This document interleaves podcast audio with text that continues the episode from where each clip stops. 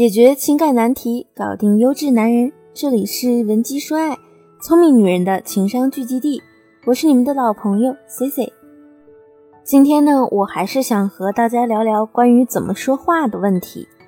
昨天呢，我接到了发小小唐的电话，哭诉老公要和她离婚的事儿。她还在电话里多次提到，我之前曾建议她注意一下自己在丈夫面前的言行，她没太在意。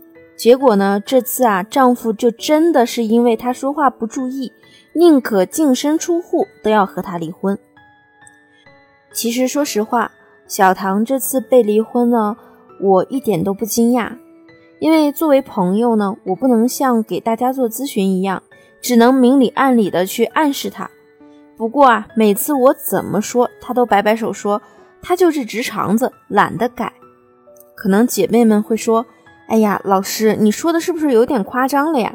不至于吧？这得多不会聊天的人才能把老公逼到离婚的地步呀！之前呢，我和小唐以及另外一个妹子啊约了逛街，另一个妹子呢是小唐的朋友，我是第一次见。当时呢，这个妹子来的时候穿了一条特别亮眼的迷你短裙，妹子的妆容呢以及上半身整体来说都是不错的，就是腿略微有点粗了。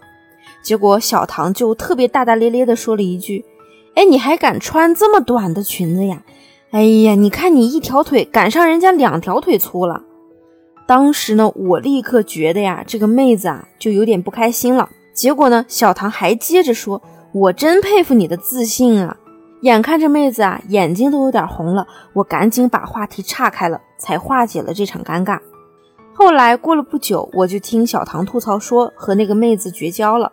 还觉得妹子实在是太事儿了，稍微说几句就不高兴了。我听完呢，也只能苦笑作罢了。小唐和丈夫啊，这次闹离婚的原因呢，是丈夫把单位的旅游指标让给了一个女同事。结果啊，小唐当时还没有问清楚缘由，就阴阳怪气儿的质问丈夫：“你俩什么关系啊？指标你就白白的给他了？我看这事儿没这么简单吧？”我对小唐的丈夫呢，虽然了解不多，但是也大概知道他是个性格比较内向温顺的男性，平常呢对小唐也很好。不然啊，换一个性格强硬的，他俩的婚姻可能早就玩完了。当时呢，小唐丈夫就回小唐说：“反正呢我没兴趣去旅游，你也不能调休。我同事说想带孩子去，我就做个顺水人情，人家之前也没少帮过我。”小唐听到这儿呢。还是冷嘲热讽地说：“倒也是，你那肥的都要两百斤了，你对人家有意思，人家还看不上你呢。”丈夫当时就急了：“哎，你别说了行不行？我承认我胖，好了吧？”结果啊，小唐又顺着接了一句：“你都胖的碍眼了，我现在看见你就头大，真是醉了。”这次呢，丈夫不仅没有选择沉默，而是呢和她彻彻底底的吵了一架，然后摔门而去。在单位一待就是一个礼拜，接着啊就回家告诉小唐自己想了好久，一定要离婚。其实呢，小唐结婚不久，我去她家做客的时候啊，她老公刚好就坐在沙发上玩游戏。当时呢，小唐直接当着丈夫的面就对我说了一句：“你不知道我老公以前可帅了，不然我凭什么看上他？你看现在啊，胖的跟猪一样。”我呢也私下的劝他。你这样是不是有点太过分了？虽然已经结婚了，还是挺伤自尊的。但是呢，小唐当时也就笑了笑，说：“他那脾气根本不在意这些的，你放心吧。”蔡康永说过：“你曾对别人说过的那些恶毒的话呀，总有一天会像飞镖一样朝你射回来。”虽然小唐在聊天时呢，并不是故意说出那些看似恶毒的话语，但也确实很伤害他人。相信他也是真正的意识到了自己的确是该改变了，才来找我诉苦。中国的女人呢，向来被教育要矜持，所以不习惯表达。连我有时在音频里要女孩子学着说几句甜言蜜语给男生听呢，都会被人质疑：凭什么我要去讨好男人呢？哎，不知道大家什么时候才能理解我的良苦用心呢？什么叫捧杀？你总知道吧？渣男在伤害女生前呢，往往都要先给你一颗甜甜的糖，然后在你沉浸甜蜜中时呢，来给你补一刀。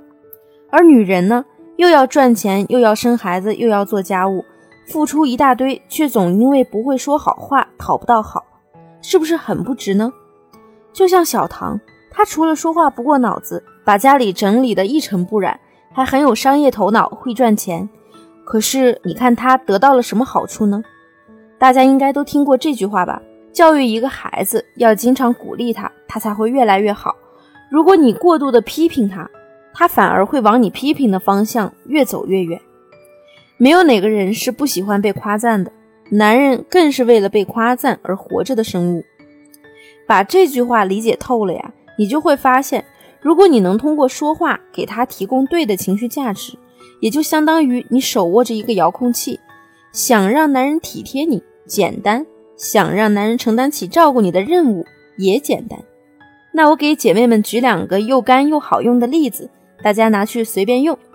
第一个，咱们怎么让男人爱上为你做饭呢？你可以在他某次下厨后啊，对他一顿猛夸。因为男人嘛，太喜欢听好听的了。即使呢，他这次做的有瑕疵，你也要夸。怎么夸呢？你说怎么那么奇怪呀？你这饭明明做糊了，怎么那么好吃啊？我以前根本不吃糊了的菜，但是你做的这个味道很特别，太神奇了。再或者呢，在他偶尔手痒帮你做了某件家务事时啊，立刻冒着星星眼对他说。啊，这个地板超级难拖的，我每次都要搞半天呢。你怎么一下子就弄得这么干净啊？那以后你都帮我拖一拖好不好呀？再给大家一个很实用、简单的话术模板，听完就能立刻使用。那就是他的任何建议你都要肯定，不管他说什么，你都要先对他表示肯定，这样可以避免传递给他被拒绝的负面情绪。在任何情况下呢，先答应对方。表现出你下意识就是赞成他的，比如他请你吃饭，但是说了一家你不喜欢的餐厅，你不能说“哎呀，别去他们家吧，听名字就不咋样”，直接拒绝总归有些伤人。你可以说“好呀好呀，我听说那家蛮久了，一直没去吃呢，你去过吗？感觉怎么样啊？”如果他说没去过，你可以顺势说：“那不然我们去某某餐厅好了，有一个什么什么特别好吃。”我超级想推荐给你啊，这样啊就会让对方很愉悦的接受你的建议，对不对？大家如果说有意识到自己并不是很会表达，或者说身边有人提醒过你该改一改自己的说话方式了，就一定要行动起来，千万别不当回事儿。你看咱们今天的几个技巧也没有那么难，对不对？既然学会了，就赶紧实战起来吧。C C 呢，希望每个姑娘都能驾驭自己的爱情，而不是像小唐一样，最后只能品尝自己酿成的苦果。小唐目前呢，也已经按照我帮他设计的挽回方案去实行了，当然也得到了非常好的反馈。之后的节目中呢，我也会把他的挽回情况及时给大家分享哦。如果你目前也在被情感问题所困扰，欢迎你添加我的微信文姬零零六，文姬的全拼零零六。我一定会给你做出一个专业又全面的分析。那我们下期见，文姬说爱，让你的爱得偿所愿。